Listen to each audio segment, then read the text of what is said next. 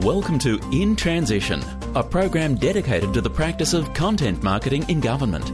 Here's your host, David Pembroke. Well, hello, ladies and gentlemen. My name's David Pembroke, and thank you for joining us in Transition, the podcast dedicated to the practice of content marketing in the public sector. I'm pleased to be with you once again as we bring you the insights and wisdom of some of the most interesting people working in the world of content marketing in the public sector.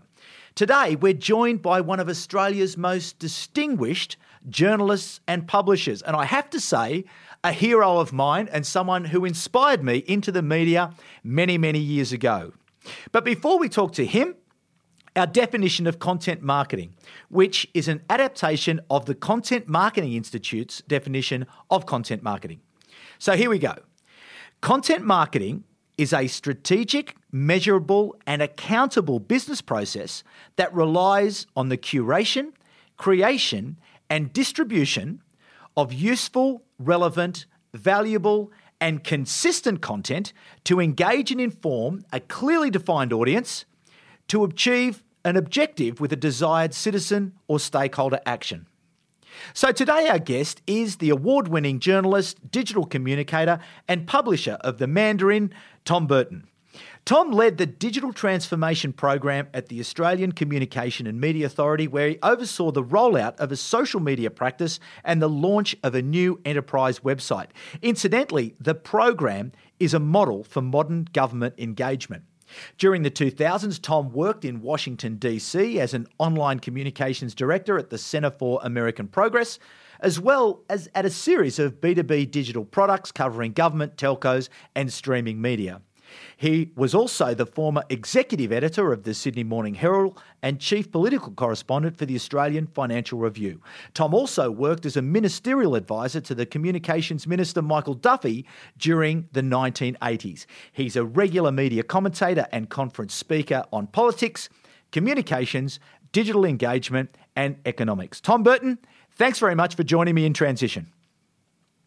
Thanks so much, David, and thank you for the kind words and delighted to be here. Tom, what's your take on where things are at the moment in terms of the way government is using this gift of technology, which means that they can now create their own pub, uh, their content and go direct? Uh, I think just over the last sort of almost six months, you know, we've certainly had a quite significant change uh, within the government sphere, and it's been led by a series of things. But if you had to put the headline there, it's the acceptance at the top level, the political system, and at the top level of the public sector, that the digital channel is the one that you know most people are going to relate to government through. And so there's been a lot of discussion um, about what that means. And you've seen things like the creation of the Digital Transformation Office in Canberra. You've seen the, tra- uh, the creation of a Service New, uh, New South Wales uh, body that's you know, very quickly taken over a lot of the interactions that agencies used to have uh, with customers and brought that into a modern unified you know, system and then a real focus on you know uh, thinking about the end user, uh, which wasn't there, um, hasn't traditionally been there in government terms. So, and it's you know one thing to say end user, it's another thing to actually live and breathe it. And so, what that means is, is a real sense in government of, have, of, of working from the end user backwards. You know, so it says, well, who is this user? The sort of stuff I think you talk about often, David, around profiling and understanding that audience. Yeah, that's the first thing you do. And then from that, you start to understand what their real needs are, and then you build services and engagement and platforms around it. Now, why that's had such a profound effect is because all of a sudden that, that that's now accepted really as the main channel. Um, and so people are starting to say, what does that really mean? Now, for quite a while, because of the whole social media play and all that, you know, departments have been playing around with various sort of engagement um, practices. But I don't think it had really percolated through at the industrial level, at the executive level, that digital is the default channel. So um, if you're standing there in the grandstand and looking down on the playing field of government in Australia, that has really come to fore, really, you know, uh, really solidly just over the last uh, six to 12 months. And you've seen also, I think, at the political level, a recognition that the old way of doing things is not not working. So you saw, you know, the government in its first uh, the Abbott government in its first stanza really struggling to get its message out and being really gamed and, in my view, flipped over by the social media play. Um, now, people call that chattering classes, but whatever. And I'm not being ideological here. It was just that, that they came in and really, I think, disrupted government big time. And you saw that big time, say, with the first Abbott budget. Um, and the government really quite hopeless at you know reacting to that. Um, and then you saw, just as an example, um, Treasury saying, okay, well, let's try and open up a conversation. And all of a sudden, you started hearing ministers talk like that and say, okay, we want to have a conversation about this and a conversation about that. And the intergenerational report was a really good example, I think, of, of Treasury, for example. You know, probably one of the more traditional departments saying, gee, we've just got to find a different way of doing things. Um, and so they went out and probably spent far too much money. And you know, but on the other hand, I think the intention was there to try and create a different way of engaging. And that was a you know watershed sort of proposition that says we we can do this um, directly. We can talk in a sophisticated way, sophisticated way with stakeholders and end users, right?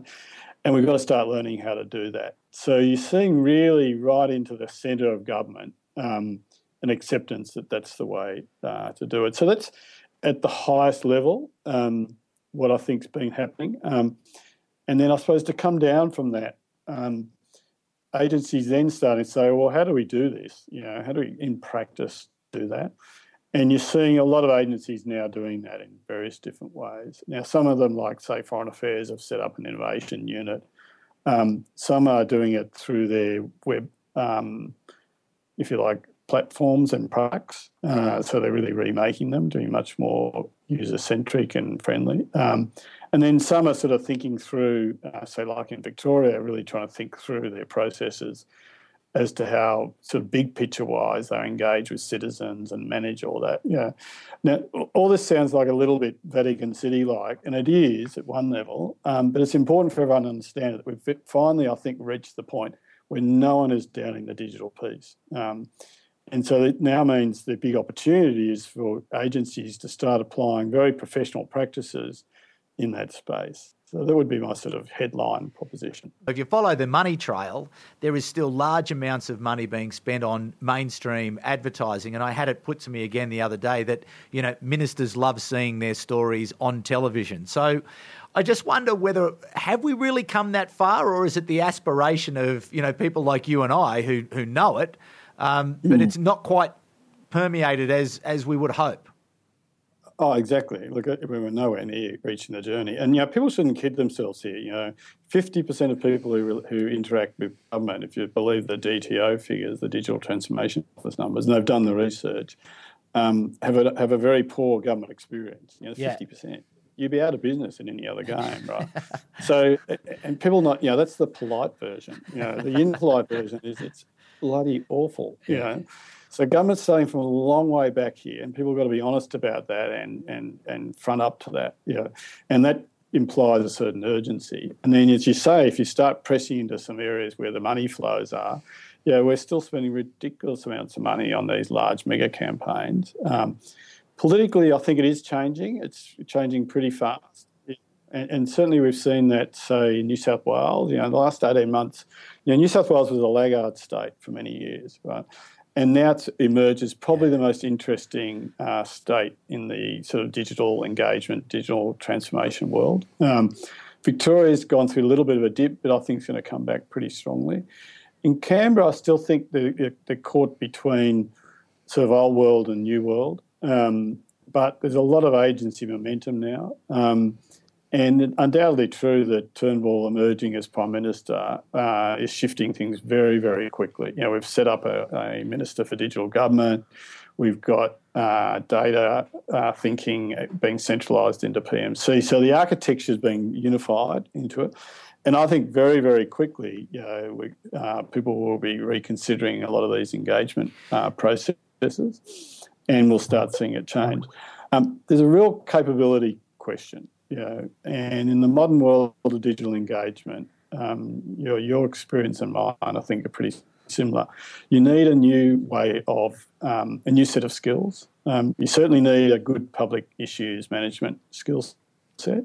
You need to bring in a much much sharper and deeper and more refined marketing headspace. So marketing bring starts to ask what is the, who is the audience, how have you segmented them, how you're you thinking about their needs, how do you build these personas? That's a marketing skill set that's typically non-existent in government. You know, the only places that really exist in yeah, some of the bigger commercial agencies, but yeah, like Australia Post, but it really doesn't exist. So that's a huge gap. Yeah, and we need to bring that in. We need to bring it in big time. And then the third piece, which is in progress and is in various forms, is we need really sharp digital um, communicators. You know, people who understand the technology, know how to play with it, work, know how to use it, know the tricks in the playbook. Right, and agencies are getting that. You know. Um, some advanced, some mid. Um, at a general observation, still pretty uh, immature, but we're starting to understand that and get that in. Yeah, and that's a, your classic, you know, social media producer. It's your person who understands, you know, your, the world of distribution in, in, in digital media. It's the person who understands how to actually put together the content. The person understands, you know, that you take, make the content once and you distribute it through 52 different platforms and really understands – yeah, professional digital media and digital engagement. So that's the third skill set. Um, and so that's they're the sort of three that need to be playing front end. And then my sort of other observation um, is all that needs to be brought into head office and put next to the CEO. Yeah.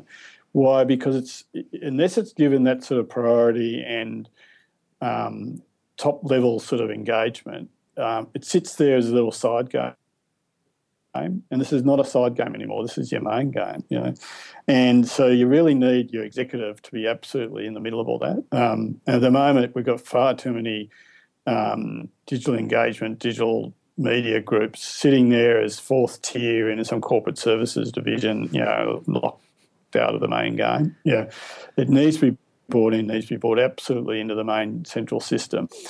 And your executive needs to live and breathe it, so confidence with it the moment, far too many executives are scared of it, don't understand it's a bit, you know, uh, millennial and all that. Take us back to your experience, if you would, through the Australian Communication and Media Authority, where you really did take on this exact challenge. So just give us some insights into what you found when you started there, and then what were some of the steps that you took to start to build out that capability?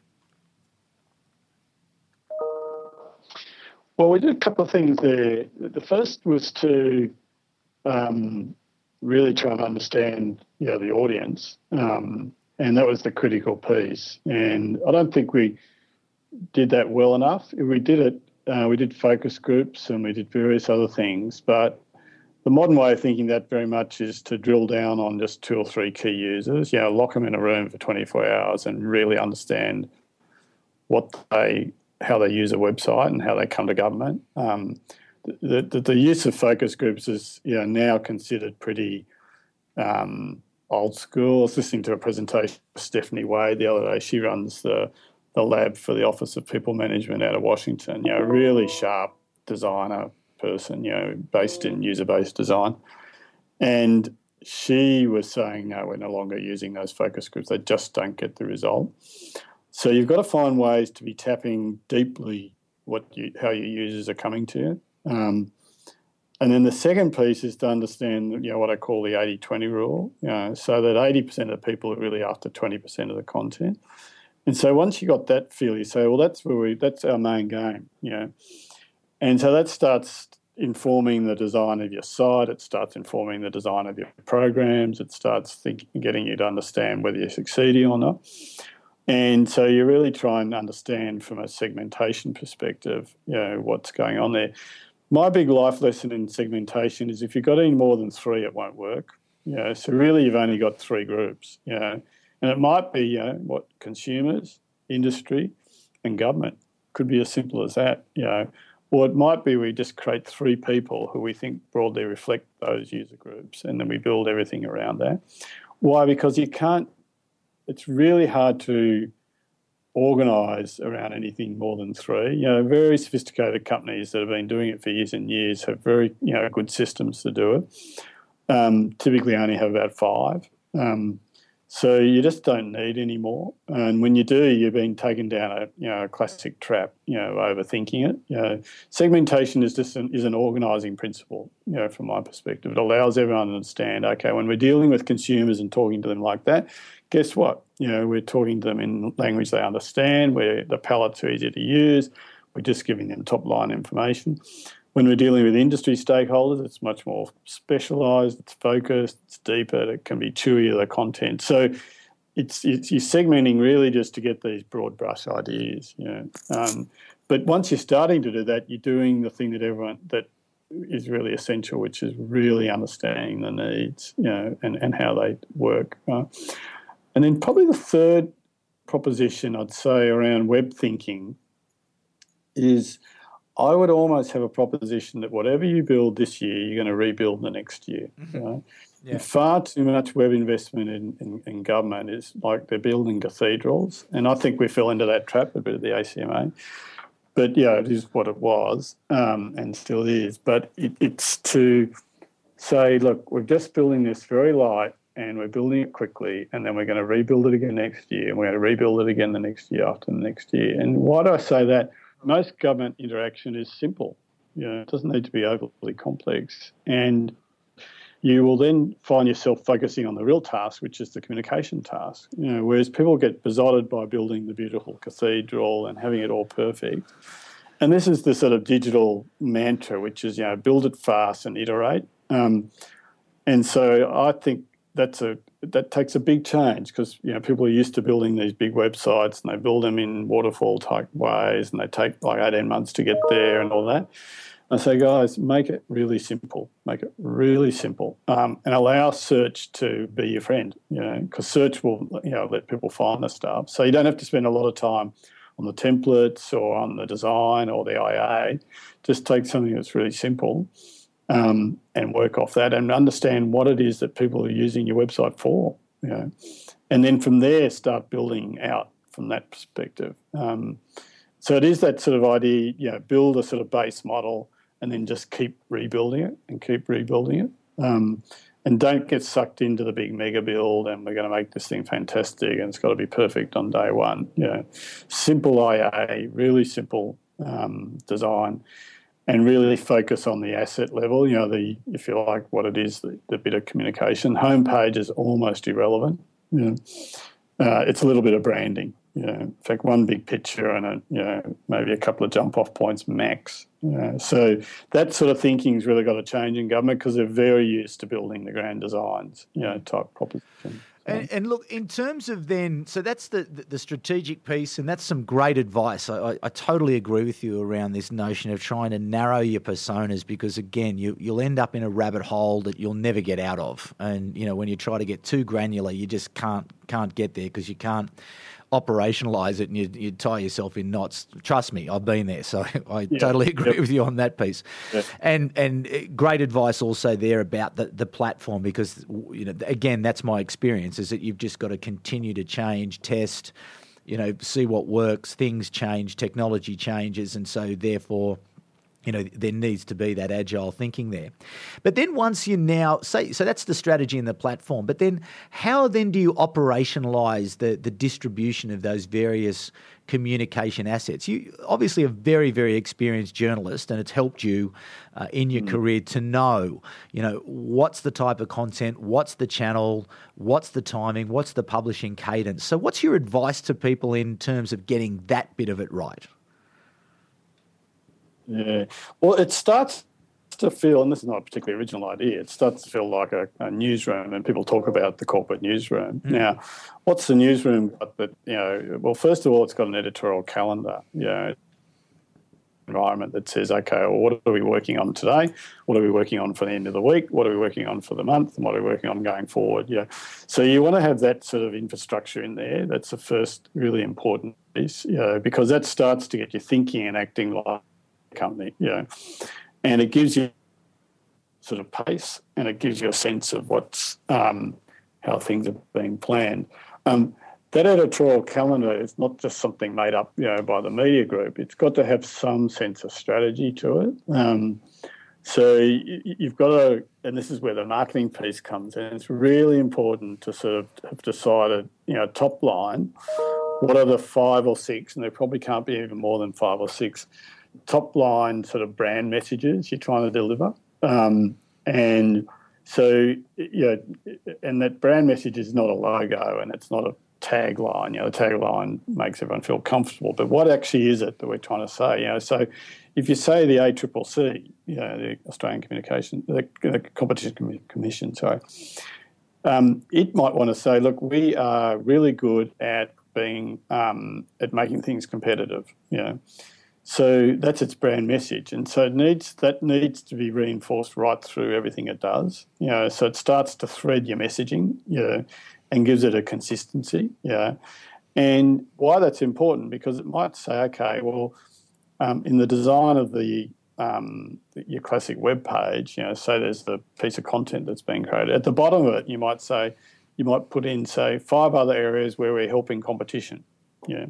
And so the system will drag those in, you know, from a web publishing perspective and pick up five other stories that are about competition. You know. And so getting these sort of high level, consistent messaging going really matters. And it sounds um, a bit crass, but it, it, gives you a structure. You know, mm. it's not just all being done to the, you know, whatever the day, latest day to day propositions are. Um, and then you'll also marry over the top of that the obvious cycle of activity that the organisation has. It puts an annual report out. You know, you know there's a set of activities that are going to happen around that. It's probably got three or four, you know, annual pieces of reporting, a state of the nation, a special high level report.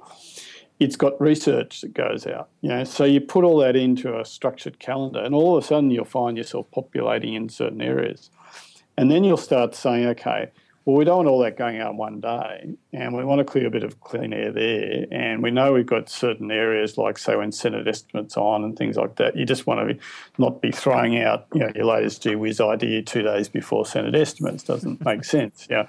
So you start looking at that in a sort of structured public affairs way. Uh, so it's really important from a, that sort of perspective to bring that sort of thinking, you know, into the proposition. So having a good structured editorial calendar uh, that works with it. And then sitting behind that, equally, a very good structured delivery system that says where all the assets that you're going to be playing with. Yeah. And this is where I think a lot of agencies really struggle. And, and by the way, everyone is. It's not just a government issue. As everyone sets up these corporate newsrooms, they find actually, gee, it's quite hard. We've got all these different artifacts. We've got, you know, um, pictures and we've got video and we've got audio and we've got text, and it's all got to be brought together and it's got to be organised. That's hard work. So you need some sort of base system that will help you manage those assets, you know, and that's got high visibility in the system. Because all organisations, whether government or corporate, are not terribly good at managing to deadlines around content. And if you've said, look, we're going to get this piece out a week before the annual report because we want to frame up some of the messaging we've got in the annual report, well, guess what? It's a week before. So therefore, it's got to have a sort of workflow that sits behind that, that manages all that. So workflow and practices really matter, really matter. Um, you can over-engineer it. You know, there are systems out there that will do some of that for you, but it's a bit of a gap in the market. Um, and so you've got to have some sort of structure now, whether it's an Excel sheet or whether it's uh, you know, some sort of bespoke system. Um, you need something there that helps manage the content. A lot of good work gets undone by – just poor process. Yeah, and mm. so that you've really got to concentrate on that sort of piece. Yeah, yeah. Um, and then in the actual release of it, um, you've got to be very, very um, finely tuned. Yeah, so we the world of you know, digital media has got a lot of short lives in it, and you get you know, a very short attention span. So if you're going out, say, with a big piece of content and you know, almost certainly the first release cycle is into the social channel. Yeah, and you might release that say at nine in the morning into the social channel. So you're twittering, you're Facebooking, your blogs, your LinkedIn, whatever other channels saying itself might um, then be released more formally, you know, through some sort of structured media environment. You know, so that might be a stand-up preference or you know, or some sort of you know or something like that, right? And then there's a whole set of plays that then follow that, you know, which are about embedding of those decisions of that sort of communication Now that might be you participating in various sort of online chit chats or whatever you're doing. You know, so whatever the activity. So there's a whole cycle of activity that gets associated with the digital release. You know, and you've got to really understand that and see it as a cycle.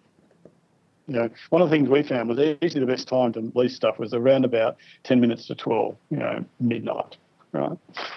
And why? Because the big um, internet portals pick up, do a lot of their searching from being about 12 to 1.30. So if you release stuff into the system at around, you know, that time, it's not highly contested. So Google News and Google Search and the various portals that are searching for stuff will pick it up. 9MSN, uh, news.com, those sort of bigger news portals will just pick it up and run with it. You know. And AAP becomes your friend because they're very useful, you know, to get stuff out. And all of a sudden you're running, you know. And so the time by the time the the early morning news producers are coming into the radio channels and to the newspapers and the other and the and the TV stations, it's already running, you know. Mm. And so they'll pick it up and off you go. So the cycle starts very much with a with a social channel, and then it drives into the more traditional channels. And then you've got to review what you're going to how you're going to manage it through that proposition. Um, so getting much more, you know, the headline is getting quite sophisticated about your release strategy and understanding it and being quite forensic about it. Um, and you'll see the result. You'll see the result big time. You know? And yeah, you know, the dirty little secret is once you start doing it, you see how powerful it is. You know?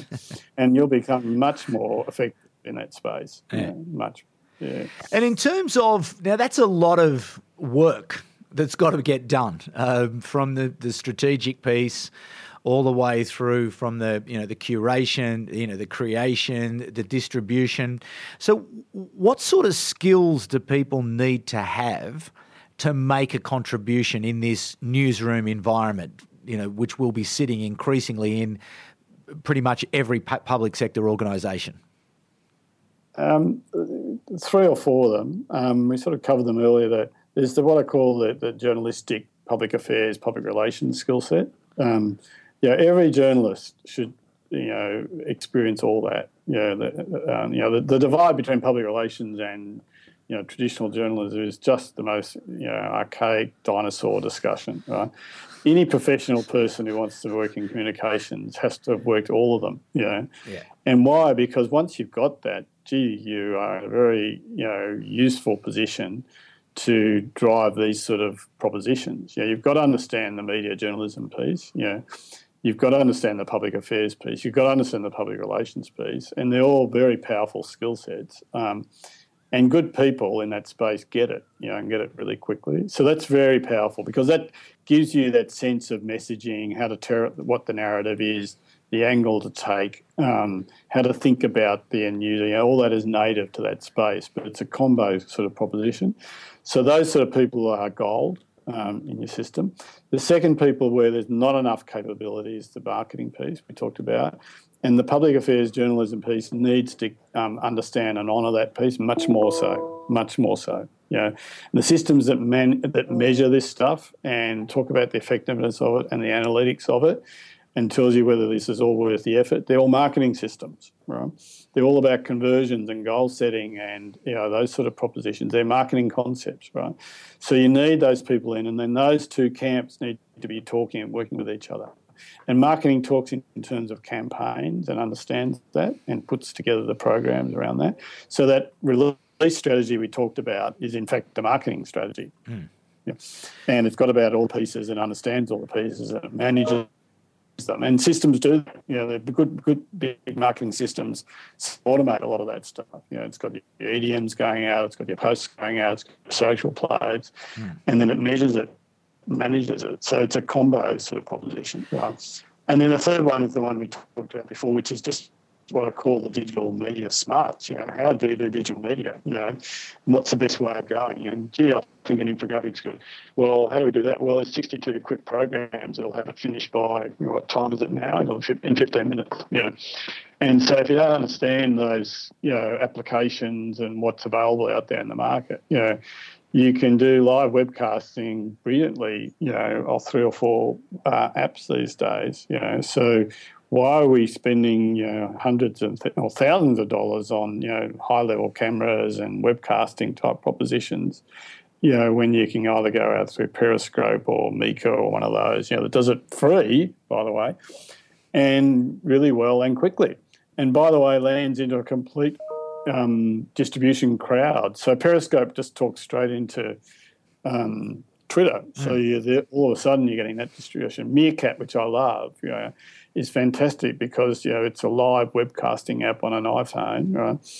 and it's an embeddable video. So it means if you're sitting there in, in, in, your agency and you want to bring that piece of content onto your website, you just cut the embed code and off you go. So that's what I mean. You've got to have people who live and breathe and understand the medium, you know, and really excited by it and are using all the tool sets and they're moving incredibly quickly and effectively, you know, and so it's a really exciting time, you know. Um, and so something you've got to have that skill set as well. So those three, I think, are your core to your really good comms engagement team. And the, and probably the last piece of the puzzle, and you have already uh, you know touched on it lightly, is really this measurement and evaluation piece where you're you know getting the signals out of the marketplace that is obviously helping you to drive back to those original objectives that you spoke about at the beginning as well, where this is really you know, this can all be great fun and everything else, but ultimately it's got to be achieving something that's of value to the organisation, linked to whatever those corporate objectives are. So, what's what's your sort of short version of, a, of, of around that analytics piece? Where where are the things that people should be yeah. measuring? The headline issue is it, it's very much undecided at the moment. Um, why do I say that? Undecided in that the no one has really worked out what are the core analytics that work in content marketing um, in my view. We, we sort of know this to be true. It's not page impressions and it's not sessions to your website. They're proxies. They give you some idea, yeah. you know, whether they're people are coming and whether they're going. Yeah. yeah, they give you some idea and they're sort of propositions. But if you had an engagement dashboard that said, well, how are people, and I like to call it engagement, you know, why? Because it gives a sense of people actually embracing the content and doing something with it, right? So, yeah, in my game, if, I, if a piece of my content gets picked up by, say, a senior treasury person, and they pass it on to a senior reserve bank person, that's bingo, that's gold. Yeah. I call that, you know, absolute endorsement, right? Yeah. Now, that's what I mean. You know, how do you measure that? Yeah. Now, you, know, you could measure that by likes, or you could, you know, so it's a very much a work in transition. So if agencies and particularly their bosses are saying, gee, can you give me a set of metrics that tell you whether I'm working in, that doesn't exist right at the moment. And everyone, uh, the commercial world definitely is struggling in this space. Yeah, the best piece of work I've seen in this space is done by Sitecore. You know, the people who do yep. their yeah the websites, the Danish yeah, guys. And, and, yep. and, and to, sh- to shortcut it, they have what they call an engagement pyramid. They do two things. They look at the audience and they rate them, and they yeah. say, okay, how important is each of these types of people? You know, so. Um, you might have certain groups you're trying to reach, you know, and you literally just put numbers against them. You know, and it sounds a bit sort of um, mechanistic, but it does give you some way to think about it. So certain audiences are worth one. They might be just people who come and go to your website who you aren't particularly interested in, but they're useful because they touch the website. Yeah. Number five might be your really core stakeholders that really matter. Yeah. So if the Department of Communications, you know, your core stakeholders are probably you know, the Telstra and the broadcasters that well they rate really highly, right? So that gives you a segmentation number. That's a rating in the audience. And then what they do is they say, they map that against a set of activities. So they say, okay, well, someone just comes to the website, we're going to give that 10. If they look at the YouTube video, we're going to give that 20. If they pass that video on to one of the other people, we're going to give that 30. And, and so you get a scorecard around the activity of the engagement activity based on the content. Mm-hmm. And you, you score that against the audience. You know, so if you know, a senior official in Treasury does gets a video and passes it on, the video is worth 30 and the, and the senior official is worth four. And so that's 120 points, right? Yeah. And so you start building up a scorecard. Right? Yeah. Now that's sort of where it's going, yeah. um, and that's that's that marketing automation lead scoring stuff that they do. You know, it is. Exactly. As it goes back to that point about you know understanding the marketing techniques and technologies um, because exactly. it's all there, exactly. ready to go. It is. It is there, but it hasn't really been applied into this content no. piece yet. So no, it's very work in progress, but it is starting to happen. You know, and believe me, you know, in the commercial world, it's it's equally immature, by the yep. way. So you know, at the moment in the commercial world, it, everyone's still fixated on page impressions and traffic. You know, yeah. that's traditional media um, metrics. That's not the right metric in this space. Yeah. So I'd be focusing on that. I'd keep it really simple. You know, I'd sort of have like a three or four, you know, rank rank your audience in, around your segmentation. You know, so if you've got a group called consumers and you you know you think you know, and you might be consumers who are real needing to engage with you, right? So they might they might be worth two points, and then consumers who really don't engage with you, but they might come to you, they're worth one. You know, and so your system is starting to say, okay, let's rank them. Mm. You know, um, and you're getting some sense of that. You know, and then thinking about the core activities within each uh, campaign. So, yeah, if the campaign is to get them to download the intergenerational report and read it, well, that's worth 100 points. You know, and you say, well, how many people of the core audience that we wanted did what we wanted? You know, and all of a sudden you start getting metrics and you know and some sort of proposition. But keeping metrics. it simple. Yeah. yeah. And then out of that you'll start changing and changing and changing. Yeah. And you do that campaign by campaign yeah. by campaign. All right, as you say, we could talk all night uh, about this stuff, and I think there are so many more conversations that we will continue to have in the days, the weeks, and the months ahead. And, and I think one of the great insights I think that you you've given to us and given to the audience through this, Tom, is that really no one's really worked this out. Everyone, you know, everyone's learning along the way. So if you run into someone who thinks that they've got it pegged, well, listen closely, but probably they don't. And really, we're in that stage now where we are all learning together, which is obviously the purpose of why we have this podcast, so we can have people like Tom Burton come on and share his wisdom with you. And Tom, thanks very much for all those insights today. We will most certainly have you back when you're um, probably grab you into the studio when you're next in Canberra, and we'll pick out an issue and dive deeply into that as we sort of all seek to learn from each other on this uh, wonderful and exciting journey. Because I think it was a great point you made that this is this is a lot of fun, you know, doing this stuff, and really, when particularly in the public sector, you know, the ambition that we all have is to you know strengthen communities and improve the well-being of citizens. So, uh, if we can be better at that, we can probably solve some of um, society's bigger problems. So, thanks very much for your time today, Tom. You've been listening to In Transition, the program dedicated to the practice of content marketing in government. For more, visit us at intransitionpodcast.com.au.